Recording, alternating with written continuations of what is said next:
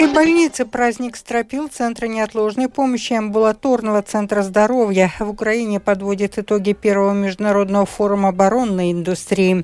В Риге возобновляет движение троллейбус первого маршрута. В Латвийской национальной опере готовится премьерный показ оперы Джузеппе Верди «Дон Карлос».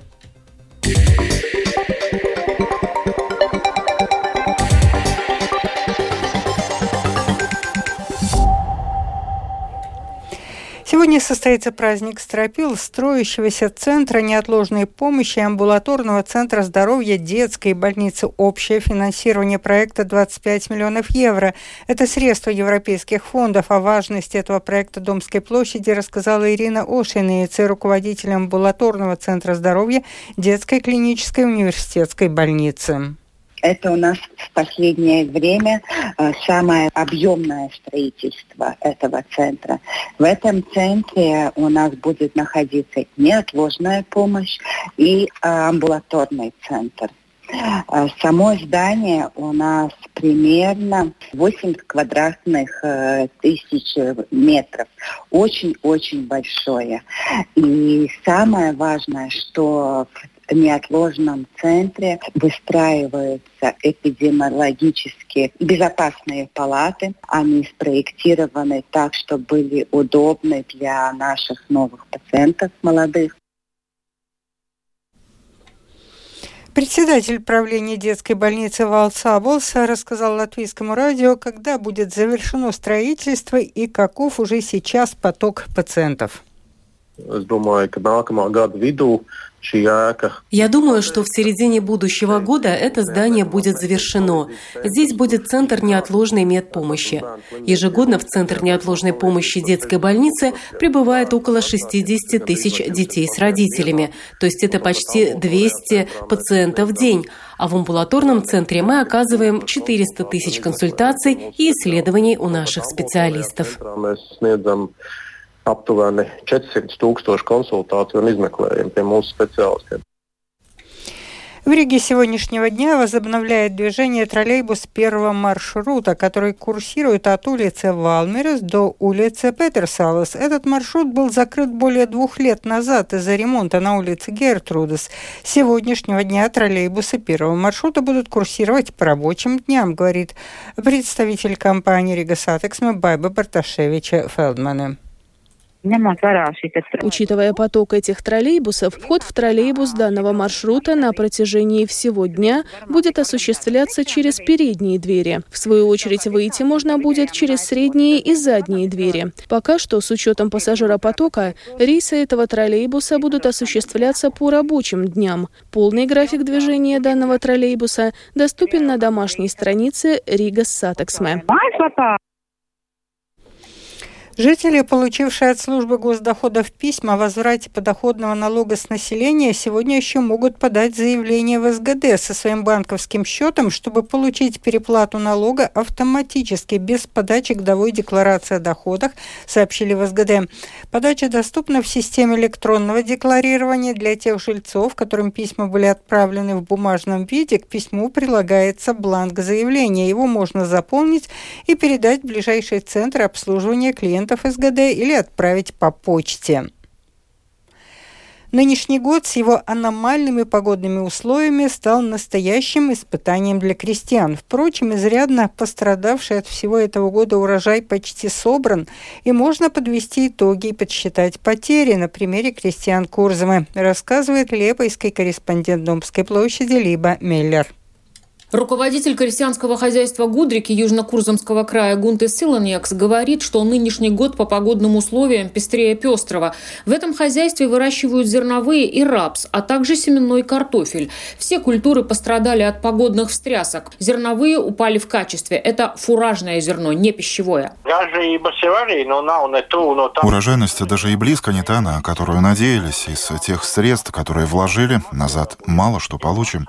Летом засуха помешала мешало растениям взять то, что мы им предлагали в удобрениях, а осенью, когда начало лить, так все качество вообще пропало. Если мы примем во внимание то, что осенью прошлого года минеральные удобрения мы покупали за почти тысячу евро за тонну, основные удобрения шли, то в этом году цены за зерно на бирже практически вернулись на старый уровень.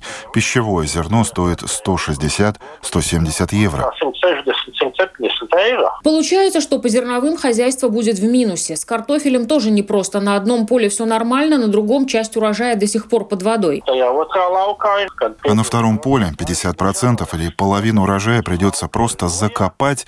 Он прямо здесь, на поле, испортился. Отправлять на зимнее хранение хороший картофель с испорченным нельзя, иначе рискуешь весь урожай потерять. В хозяйстве Пайпа с Дарзани, Южно-Курзамского края, выращивают овощи. В основном картофель, а также красную свеклу, тыкву, морковь, белокочанную и цветную капусту, кабачки, зелень. Андрей Пайпа тоже говорит, что от поля к полю ситуация разная. Там, где сидела вода, там, конечно, картошка попорчена больше.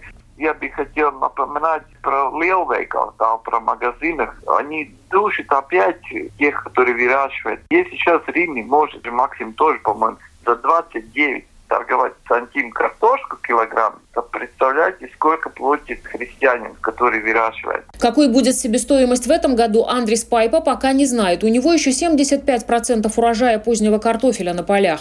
В крестьянском хозяйстве Упескалны АБ Кулдыкского края выращивают зерновые и бобовые. Руководитель Упескалны Нормунд Феттерс Фектерс говорит, что перед началом затяжных дождей успел подкормить поля азотистыми удобрениями. В итоге за засуха испортила урожай меньше, минус 10%, а не 30%, как опасались. Но что касается качества зерна, там мы, конечно, потеряли. Получилось, что качество не было для продовольствия, но получилось для скота. Нормунд Феттерс Фекторс добавил, что обычно уборка урожая занимает две недели, но в этот раз, с учетом прогноза погоды, решили поторопиться, арендовали в дополнение к своим двум комбайнам еще один и смогли убрать урожай за 6 дней. Крестьяне очень очень надеются, что предстоящая зима и весна порадуют обычной погодой и не придется снова работать в экстремальных условиях, теряя вложенные средства и силы. Либо Меллер, Латвийское радио 4, Лепая.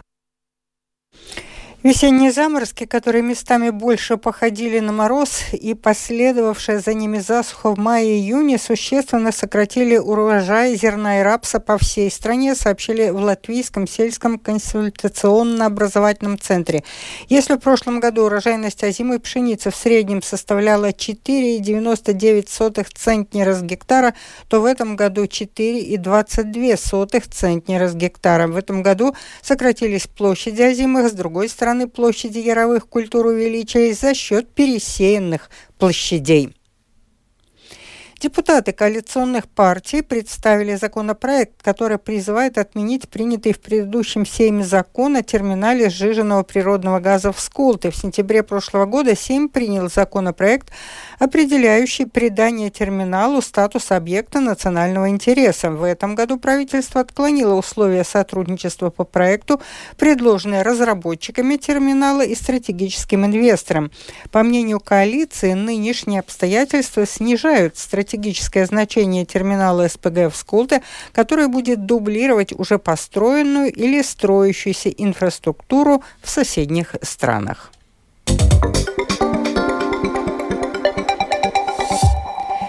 Продолжаем выпуск. Министры иностранных дел стран Европейского Союза собираются сегодня в Киеве на беспрецедентную встречу, которая пройдет в воюющей стране, не входящей в ЕС, и о начале которой не было объявлено до самого момента ее проведения по соображениям безопасности, отмечает Евроньюз. Как пояснил СМИ, один из европейских послов, проведение этого мероприятия в Киеве является демонстрацией поддержки Украины и процесса реформ, которые она проводит для вступления в ЕС. В Украине подводит итоги первого международного форума оборонной индустрии с подробностями Оксана Пугачева.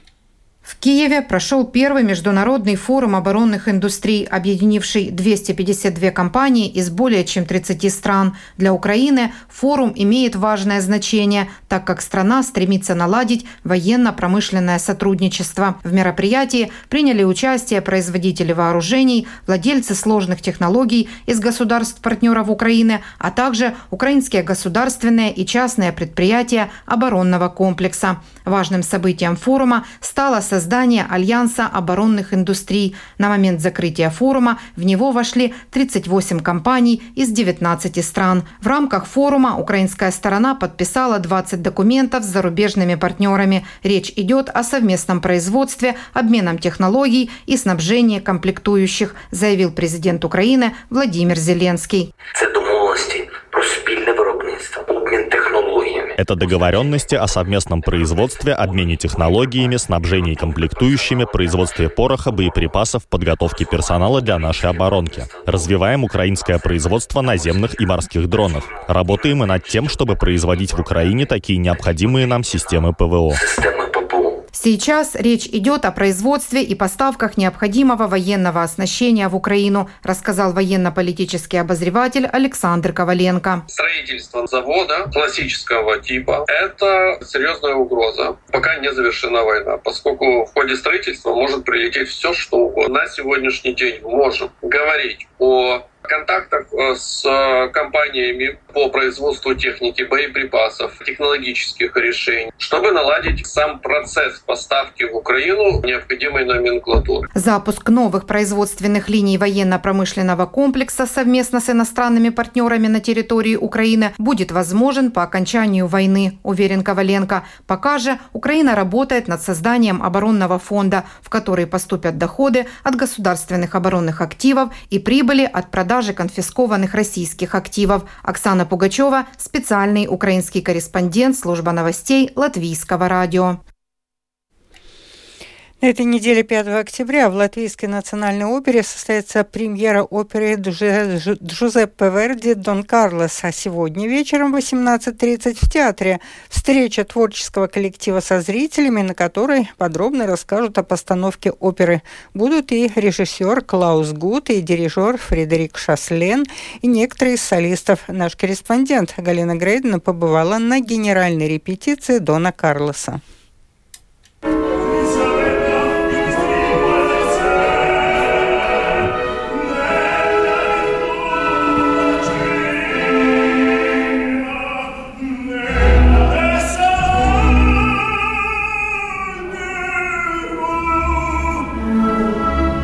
Партию Дон Карлоса исполняет певец из Южной Кореи Джеймс Ли, уже приобретший славу, выступая в разных европейских оперных театрах.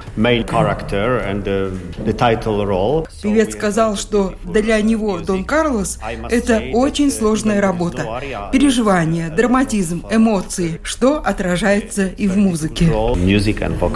О постановке говорит директор театра Эгилс Силинш. Во-первых, я хочу сказать, что это совместная продукция с театром Сан-Карло де Наполи из Неаполя в Италии.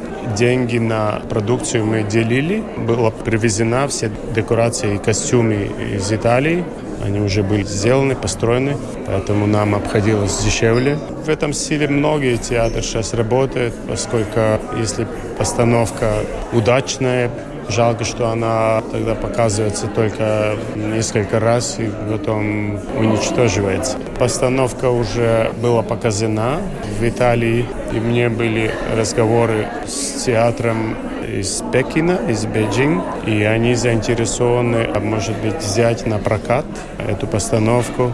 Так что будем откачивать наши деньги обратно.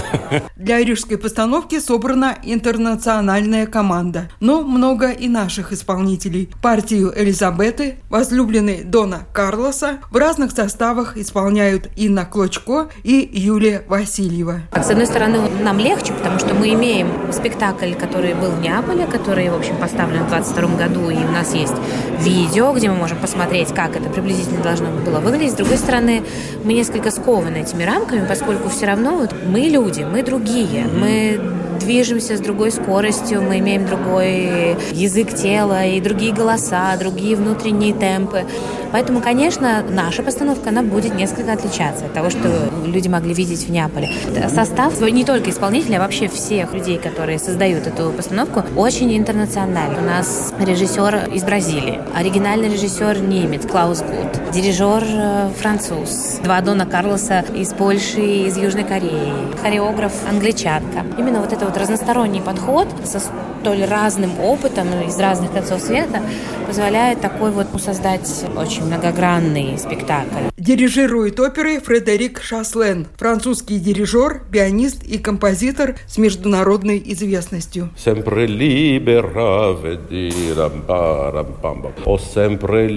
Дирижер привел пример, что опера состоит не только из арий, и его задача нащупать темп, помочь солистам поддерживать дыхание, а каждый из них особенный, и ему, как архитектору, нужно строить музыкальную драму. А драма непростая. В опере политические интриги, тирания и монархия, инквизиция, но это лишь фон для любовной истории. Ближайшие премьеры 5, 7 и 8 октября. На заметку меломанам. Действие с антрактами длится 4,5 часа. Галина Грейдена, служба новостей Латвийского радио. Это был обзор новостей дня сегодня в 13 2 октября. Продюсер выпуска Марина Ковалева. Выпуск провела Алдона Долецкая. В завершении прогноз погоды. Yeah. Будет облачно, практически повсеместно дождь, ночью местами сильный, ночью по отдельным районам туман с видимостью от 100 до 500 метров, юго-западный западный ветер, ночью 4-9 метров в секунду, днем 5-10 у моря в порывах 15-17 метров в секунду.